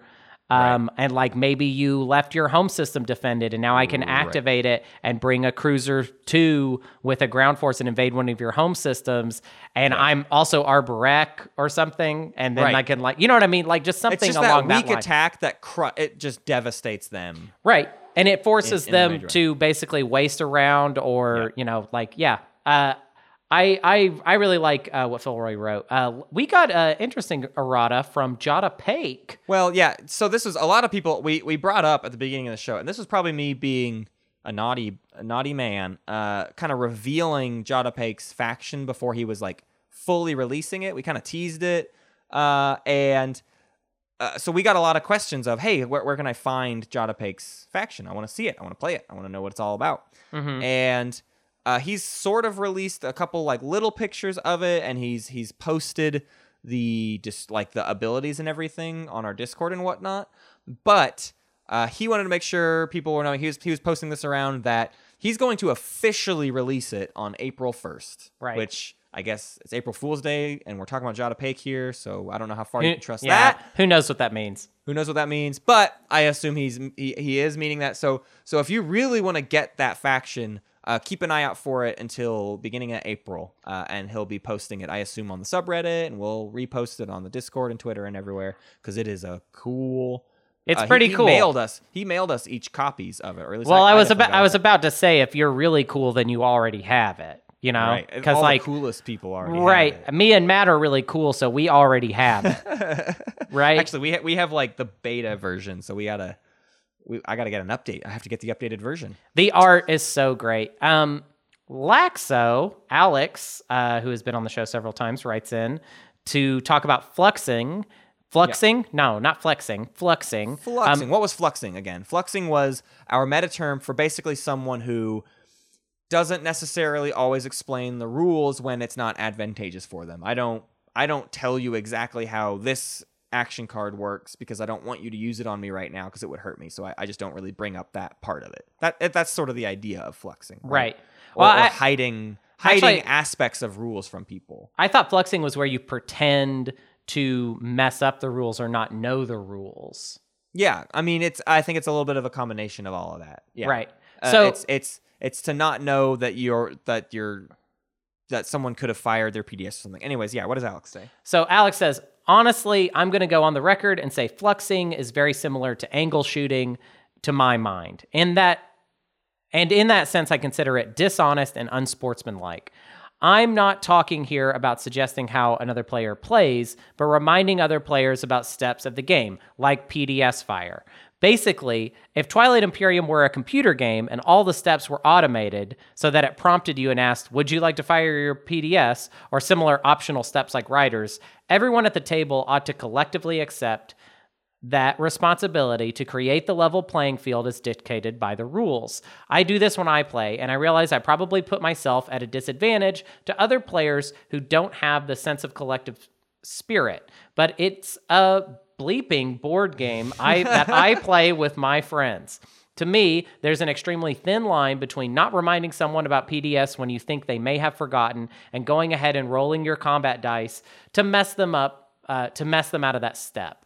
I guess I just feel like every win ought to be honest and predicated completely on actual intelligence, good strategy, bluffing, etc., within the confi- confines of the game, both as how it's designed and intended.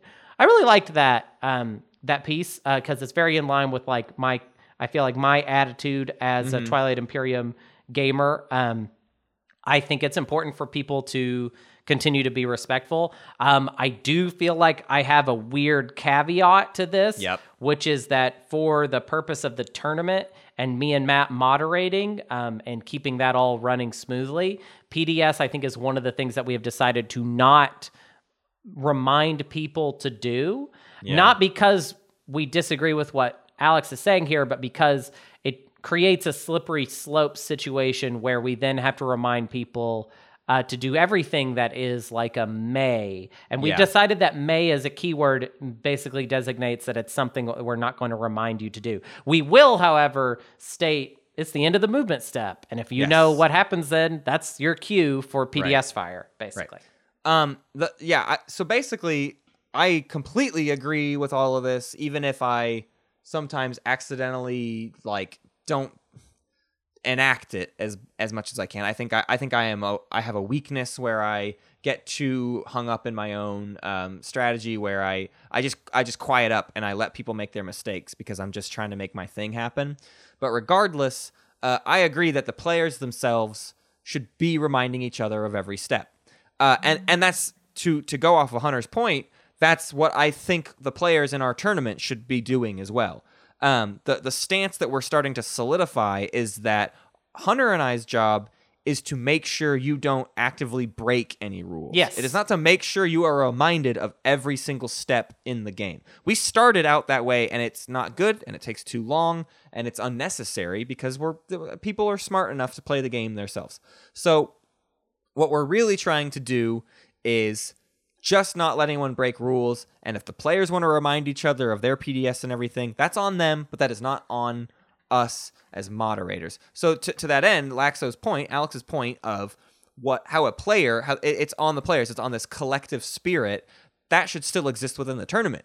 Those six players in that game should have that collective spirit to keep everything moving along. But the moderators are this separate outside entity that is only there to keep the game from any obvious cheating, to make sure builds are done properly, to make sure people have the counters when they're supposed to have the counters and don't have them when they're not supposed to have them, that kind of stuff. We're just there to make sure people don't break the rules, not remind you of every single rule. Yeah, because if we were willing to remind you of every single rule, then I think There's no limit to right, right, um, and essentially we could we could get in trouble for all kinds of things. Um, so yeah, I do think right now we are very much into just uh, if if it's a May, we uh, we are going to leave it to you. Yep. Um, however, we we we do always uh, make sure that people understand what phase of the game that we are in. Yeah. Um, so there's one more here. This is not a, a direct errata. Uh, this was not posted in our Reddit thread, and this was not posted on the Discord. But uh, there was a thread by Marine Alver, a very uh, active poster on the Reddit, uh, the the subreddit, uh, and he made a post called "The Mathematics of Smurfing: Why the winner of the Twilight Imperium tournament will not be the best Twilight Imperium player." What? This is a personal attack, and I take no. Um, so uh, is it's a very long post, and it's it's a mathematical thing. It's it's if you know what the Monty Hall problem is, it's a very similar thing to that. It's like this statistical anomaly that works sort of the opposite way as you would expect it to work. I'm not going to go over everything, but the gist is if you have a 1v1, the better player statistically will win. If you have a 1v1v1, the way the actual numbers break down is the worst player actually usually wins because they mess up the flow of the game and so there's an argument that this is this function takes place in Twilight Imperium that the worst players can throw off the best players and I'm not doing a perfect job of explaining this but that's also because we're talking about like a mathematical theory that only exists in kind of a mathematical vacuum so obviously it's not taking a lot of things into consideration Right, like it, it like say- it doesn't take into account wind resistance. Like it doesn't have Right. wind resistance. That kind of thing. Uh, so the idea then just being that the more players you add to a thing, the less chance the best players have of actually being the winner. And so TI is in this weird wiggle room of like, are we going to have the best player come out of this tournament or not? And I thought this was a weird, this is a tough call to make. I, I agree to a certain extent with like the general idea of this. Yeah, I think TI no. has too many other things at play where there are obviously it's not like you can be a terrible player and win the TI tournament Every Yeah. player that's going into the semis and the knockout round, these are good players that earned their wins. They played well. Um, but were they absolutely the best player at every table? Can you even quantify that? I don't think you can. No, I don't think you can. And I, I also think that there are a lot of games that really smell a lot like the example uh, that we have here. Uh, look at the post; it's it's really really good. Mathematics of the mathematics of Smurfing. Um, check it out. Very good post. I really dig it. Um, what I want to say about it is that what it made me think of, and this is going to be very personal to me, but it'll be fun because I'll get to kind of tell you something about my world. Um, this reminds me of how people kind of perceive uh, stand-up comedians or like misperceive stand-up comedians. Yeah. Um, because a very good stand-up comedian, uh, in my eyes, as somebody that spends a lot of time doing stand-up comedy and watching uh, people do comedy, is not necessarily someone that never has a bad set, uh, because that's basically impossible. Right. Um, there are lots of no-win situations in comedy, even for people that are famous and established. Um, you can go to YouTube and type in stories of comedians bombing and find all types of horrible stories. The best comedians of the war in the world. Right. Like, just yeah. having a horrible time because basically in stand up comedy, um, there are so many factors at play in, in every any given night that it is impossible to predict even based on your skill level at it, which I feel like is very similar to Twilight Imperium Yes. you you might be a skilled player, but there are going to be so many factors going into this game that your skill is not necessarily going to um, mean that you win. However, if we took a look at any of these players that we define as skilled and we watched them over a long period of time, I think we would see kind of the general the if you graft all of their performances, you would start seeing, oh, this person is skilled because when I look at all of the games overall that randomness starts to even out to where oh clearly this person uh, is is a lot better than they might appear uh, if you catch catch them on just one game so i just think that this is very this idea is very true um, but it, it really only makes sense in one uh, single game which i think is great that um, essentially whoever uh, wins this tournament at least won three games of Twilight Imperium. Yep. Which I would say, in some ways, just because they're of that gating, I I think it they're going to have to have been a skilled player in order to even win three games of Twilight Imperium. I think the skill is going to be the because a player's skill is the only thing that is kind of a non like random factor. Everything else is random, and then there's their abilities, basically. Yes. Yeah. Yeah. So Yeah, I, I- yeah, I, I it's and that is not even really what I just said is does not really take down this mathematics of smurfing problem really at all. Um, I'm simply just zooming out and being like, Right. I, I do think that if even though this is true on a micro level, on a macro level, you could probably say, oh, so and so is a good player versus somebody else's experience. Even though Right. if you had a really weak player and a really strong player uh, on the macro level, they could still come into a game together and the really weak player could win because of this exact type of problem. Yeah. So- absolutely. So a, li- a little bit of agreement, a little bit of disagreement. Hard hard to say.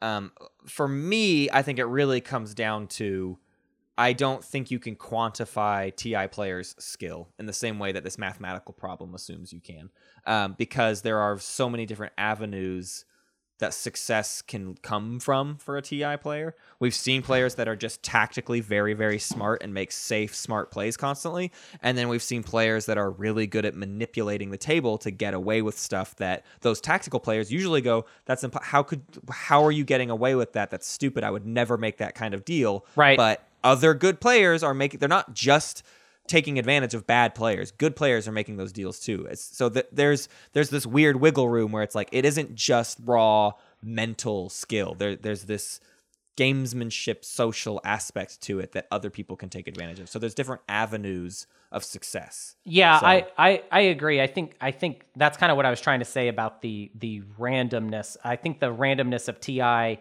is um really much wilder than the mathematics of smurfing example Yeah. gives you. Um and I I feel like that randomness helps to even out and make it feel like generally uh, skilled players are going to win games. Um, I Yeah. mean, there's really it's really hard to if this is true, it's really hard to explain why we have players that win games frequently.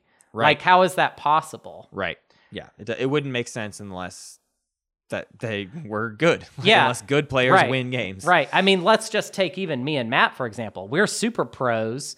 How have we Super pro. how have we won so many of our streamed games? You suck. That's horrible. All right. Hey, guess How, what? How have I Twitter. won? How have I won so much at times and and then not won other times? How is Hey, that I'm even two possible? for two. My past two games, I've won. So that's it. 100% striking average. So I- that's it. That's all the numbers I'm counting. I lost my last game, but I won the game before. What does that mean? what does that mean? Marine, It Marine, means- Marine Alver. What does that mean? Tell me. What's the mathematics of my? What? How did? Am I the brown hat? Am I the white means- hat? Hunter, it means you're 50% good. I am fifty percent good, and I'm, I, and this has been fifty percent good today. this show. Uh, hey, guess what? You can follow us on Twitter at SpaceCatsPod. Uh, you can see uh, announcements as well as I've gotten back into. I played a live game this past weekend and I tweeted all about it. So if you want to see the map we played on and get a general idea of how the game went, I like to post that stuff on Twitter. Uh, you can go to our Facebook for more announcements and you can also message us there if you ever have questions in game or out of game about TI. Uh, go to the Twilight Imperium subreddit, reddit.com slash r slash Twilight Imperium for posts and discussion. I mentioned it earlier in the show, but uh, you can find this map and lots of other maps if you go to that URL and add slash wiki W-I-K-I slash maps. And that's a really great resource uh, if you're just not wanting to build a map and you want to grab something real fast. You can go to our Patreon. That's where you will uh, be able to contribute to the show and be uh, an active, active participant. Uh, there's all sorts of different levels where you can either be a co producer of the show, make an episode, or you can play games with us, or just vote on upcoming episodes. Uh, you can jump on our Discord, you get some of your Patreon benefits there, uh, as well as lots of fun conversation. Uh, we pull a lot of errata from Discord these days, so if you want to join the active conversation on Discord rather than just the sort of forum post style on Reddit, that's a great place for it. Please rate us on your podcast app of choice. Uh, at ratings on Apple Podcasts and iTunes are a really big deal in the podcast world, and it makes us look better, and it makes Twilight Imperium look better, and it gets more people playing the game, and it's just generally good for all of us. Uh, and we would appreciate it quite a lot if you uh, upped our show a little bit, give us a five star rating. Uh, Hunter Donaldson, do you want to talk about your comedy at all? You got some stuff coming up? My name's Hunter Donaldson. I'm a stand-up comedian. Um, I work mostly in Portland, Oregon, although uh, it looks like I have possibly some dates coming up in late May in Raleigh, Raleigh, Raleigh, Raleigh? North Raleigh, North North Carolina, which I'm pretty excited about. Like May 22nd through 26th. Um, so if you live in that area, go ahead and hit me up because I would love to hear from you. Um, but as far as Portland right now, on March 6th, I will be doing You're Welcome, a show at Mississippi Pizza, uh, which is a super cool show. That starts pretty late. I think it starts at like 9.30 or 10. Actually, I think it starts at 10. Um, that's a really good show. Every every Thursday, you can see me at Ford Food and Drink at 8 o'clock for a show called Earthquake Hurricane that I co-host with some comedians. That's super great. Um, on March 9th, you can see me do uh, my brunch show that I co host with Jake Silberman. Uh, it is called Comedy Bender, and that happens at noon at The Lamp, which is a bar connected to the Aladdin Theater. And I have a very cool show on March 12th at the Doug Fir, um, which is a show called Cool Kids, uh, the Cool Kids Comedy Show, which is not my favorite name for a show, um, but that is a really cool show. And if you know the Doug Fir, that is a really, really great venue to be playing at. Um, honestly, kind of uh, above my pay grade or how good I am, really at all. Um, so I'm very excited about that. I have no business being there, and there's nothing better than that. Uh, that's it for me.